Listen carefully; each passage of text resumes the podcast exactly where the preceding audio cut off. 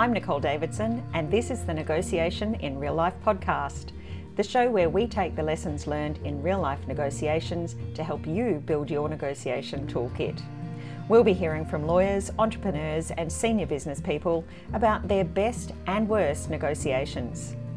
Negotiation is one of the most important skills for success in business and in life, but it's a skill we are rarely taught. For many of us, we develop our skills purely through trial and error. We see what works, discard what doesn't, and if we're lucky, we'll have a few good mentors along the way. In this podcast, we're going to give you access to an even greater range of negotiation mentors.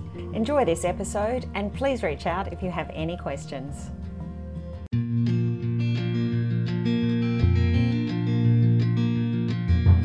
In this episode, I speak with Neil McKay, CEO of SME Finance Group.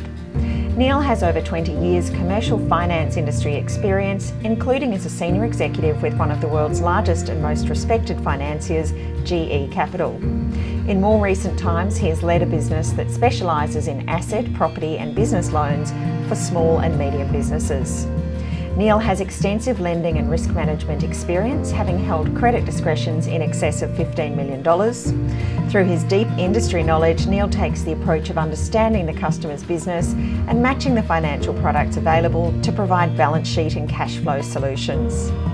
Neil's extensive network of contacts across the banking and finance industry provides him with an up to date knowledge of the various products available, using not only the usual range of loan and deposit products, but also more specialised products such as trade finance, equipment finance, wholesale, and dealer finance.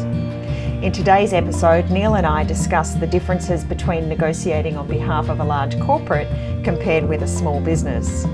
We discuss aspects of the negotiation that are included in Neil's planning process. We talk about tips to build your negotiation confidence and the use of role plays in negotiation preparation. We also discuss the importance of building in dispute resolution provisions in your negotiated agreements to avoid future disputes. And of course, there's much, much more. I hope you enjoyed today's episode with Neil McKay. So, welcome to the show, Neil. It's lovely to have you here today. Thank you, Nicole. Good to be here. Great.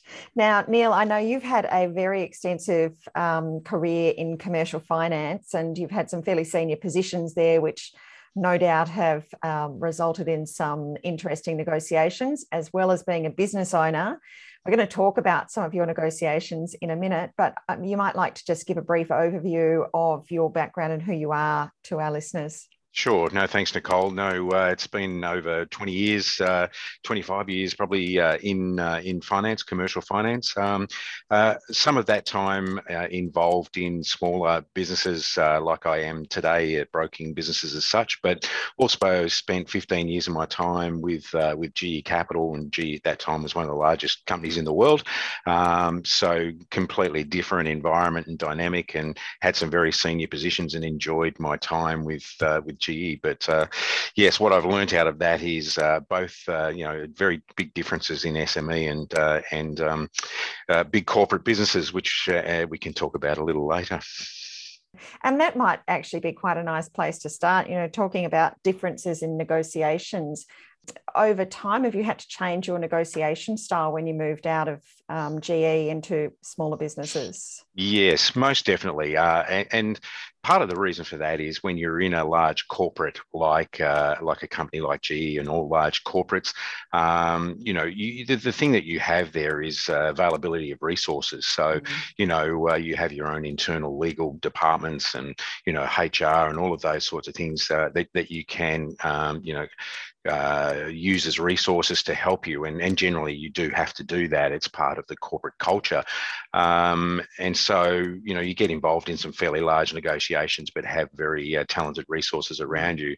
Um, when you're in an SME business, it's it's completely different. Um, you know, mm-hmm. you you the, those resources are external. Um, they come obviously at a cost. Uh, you have to find the right ones and and engage with them. But the thing is that um, what you find is a lot of the time, and I know this happens in SME businesses, is, is that you look at the cost and you try and I suppose avoid that. So you you can take some shortcuts and things like that and try and um, do everything yourself, and that can yeah. be a bit of a trap. So that's the thing that I've found uh, to be completely different, and particularly early days when I uh, came back into this this particular role, uh, you know, and I was involved in a negotiation. You sort of look around and go, okay, so where's my support here? Oh, it's me.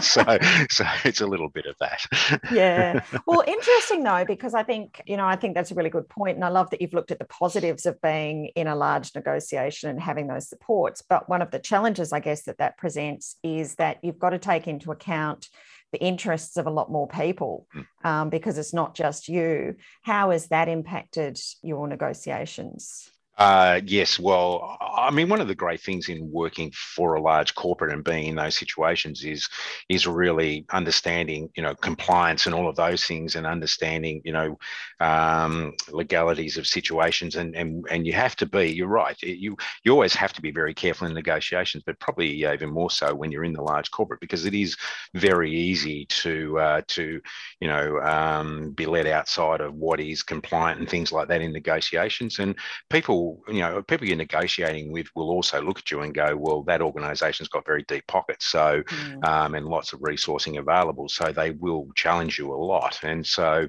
um, yeah, you, I, I, think we're always uh, constrained by compliance. I always see compliance as a good thing, though, but mm. very much in the larger organisation, um, you you have to very much be, you know, um, very compliant, and uh, otherwise, you know, there are people there that are waiting for you to kind of step across that line. Now, you've obviously had to do lots of different types of negotiations throughout your career. Have you had any formal training in the negotiation space?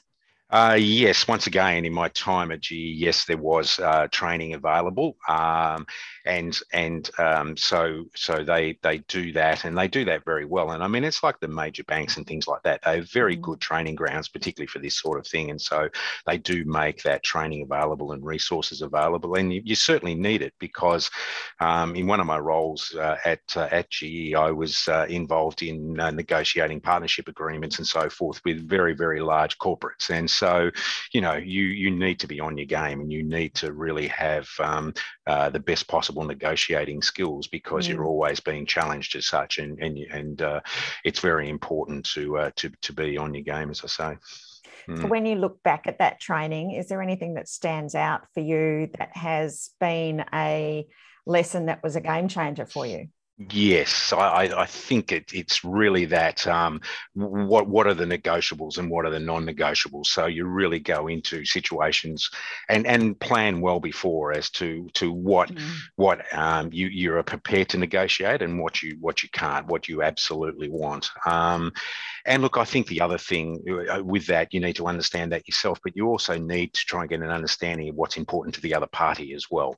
Mm. And um, you know where do you think that their you know negotiables and non-negotiables are, and um, that's that's probably the thing I learned the most. And and if you prepare well when you get into that negotiation, then you're less likely to um, make a decision, I suppose, that you'll regret somewhere down the track. Yeah, absolutely. The negotiations often um, decided before you get to the table. Sure. Um, yeah.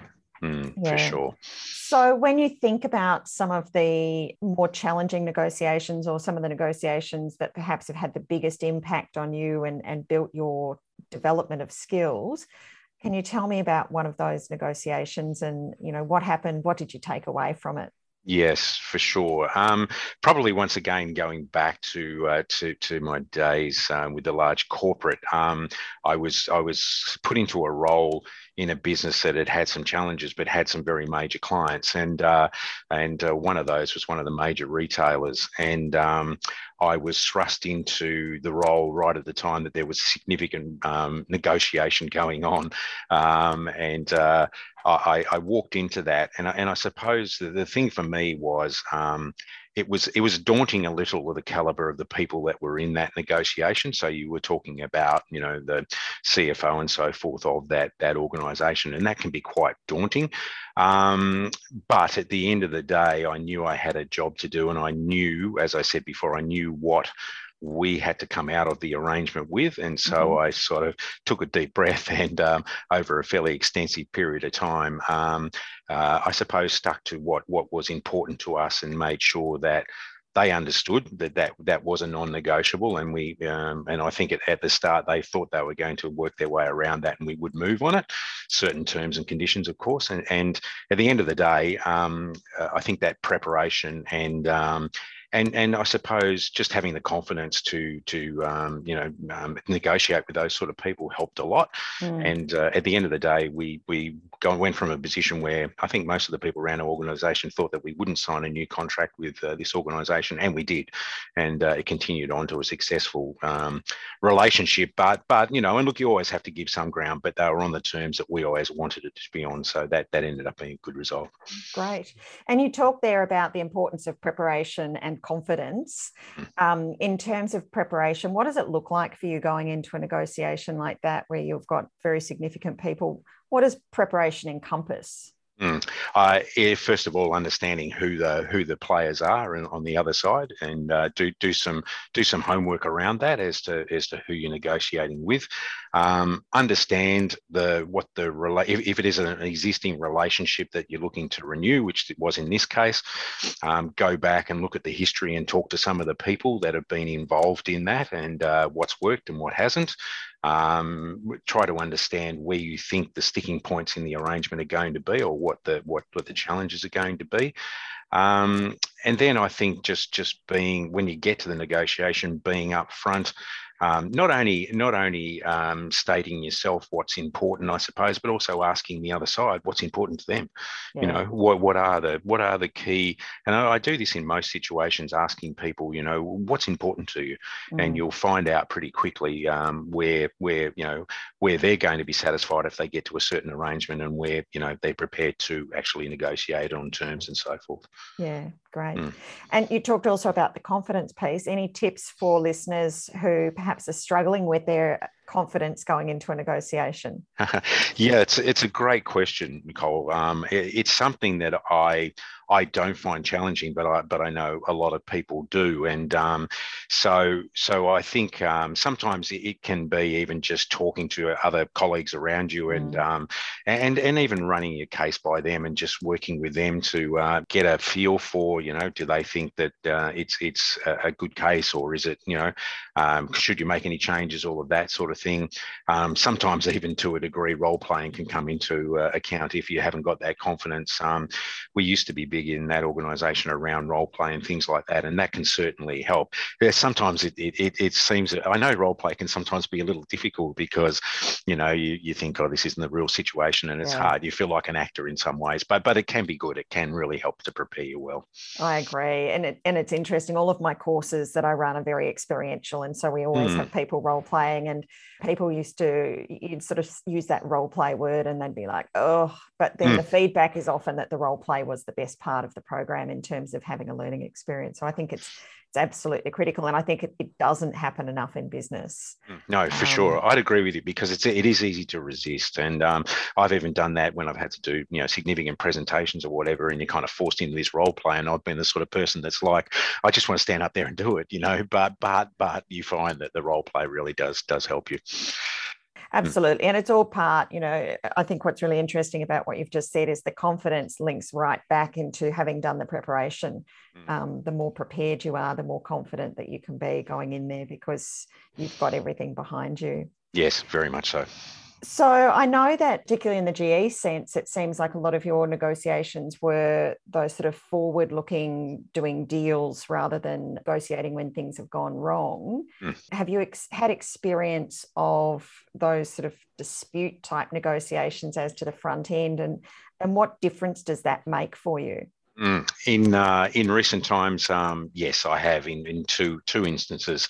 Yes, and that's a completely different scenario. Um, so in in both of these instances, they were about uh, one was a joint venture or a, a, partnership agreement. Um, the other was was also a partnership agreement, but a but a, a referral type situation. Um, in both cases, uh, I, I, suppose I learned a lot from those. Um, they were the overall with both was that uh, arrangements were set up and, and documented with all the right intentions and so forth. But once we were and started to get into those arrangements, um, things went off track and mm. uh, and to the point that then both parties become frustrated with each other and um, and and at the end of the day um, things uh, end up in in dispute and in both of these cases they did uh, and look I, I, think the thing that I've learnt from that um, is and as I said before you, you're challenged in a small business because having the availability of the resources to help you they, they are there but you do have to go and seek them out and you have to pay for them. And and so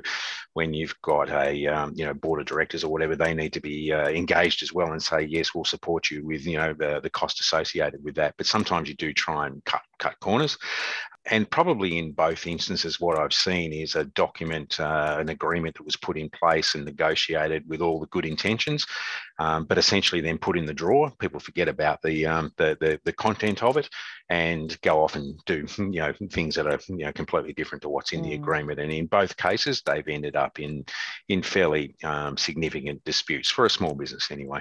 So, would it have made a difference, or do you recommend coming out of those experiences that when you've got a contract in place for a partnership or a joint venture or something like that that you're actually regularly going back to the to the agreement or is it a case that that agreement needs to change anyway uh, it's a little bit of both. So, so what I would say, my learning from both is, I, I, think when you talk about negotiation, I think negotiation or having a negotiator involved is a good thing at the outset. So, so because you know you're better off to sit around a table at the outset and say, you know, and have somebody who professional there to help you to really get the right things in place and and really put into that document what people intend to do, not what just looks good from a legal point of view, but what they intend to do. So my learning there is is that that would be a good starting point. And if I was to go into another one, that's exactly what um, we would do. Um, but to your point, um, yes, most definitely, I think the document does need uh, to be live as such. It needs to be real. It needs to be uh, looked at regularly, particularly when you're making um, big decisions that, that impact the business. Um, and look, everything is fluid. You you can change these things, and you can get into these arrangements and find, oh, you know, we, we thought this was going to happen and documented that way, but it's actually not like that. And and so amendments can be made. But but I am a big believer that you do document everything, and you just because that's that's essentially when you get into any um, challenging situations, that's what you end up going back to. And certainly in the in the case of both where we've had legal, um, you know, and it's got to a legal situation, um, everybody refers back to the document. That's what happens.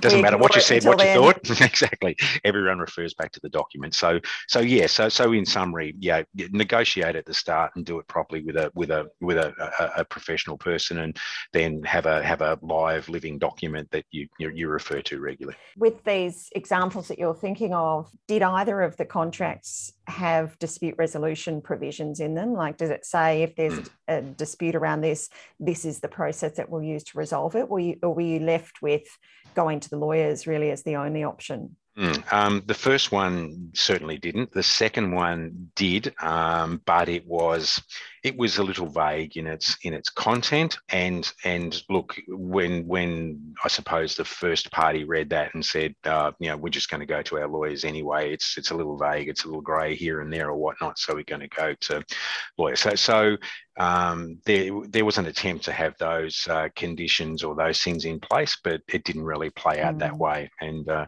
and I suppose when you're in that situation, if you haven't got um, confidence in the dispute resolution, then you're clearly going to go and take legal advice.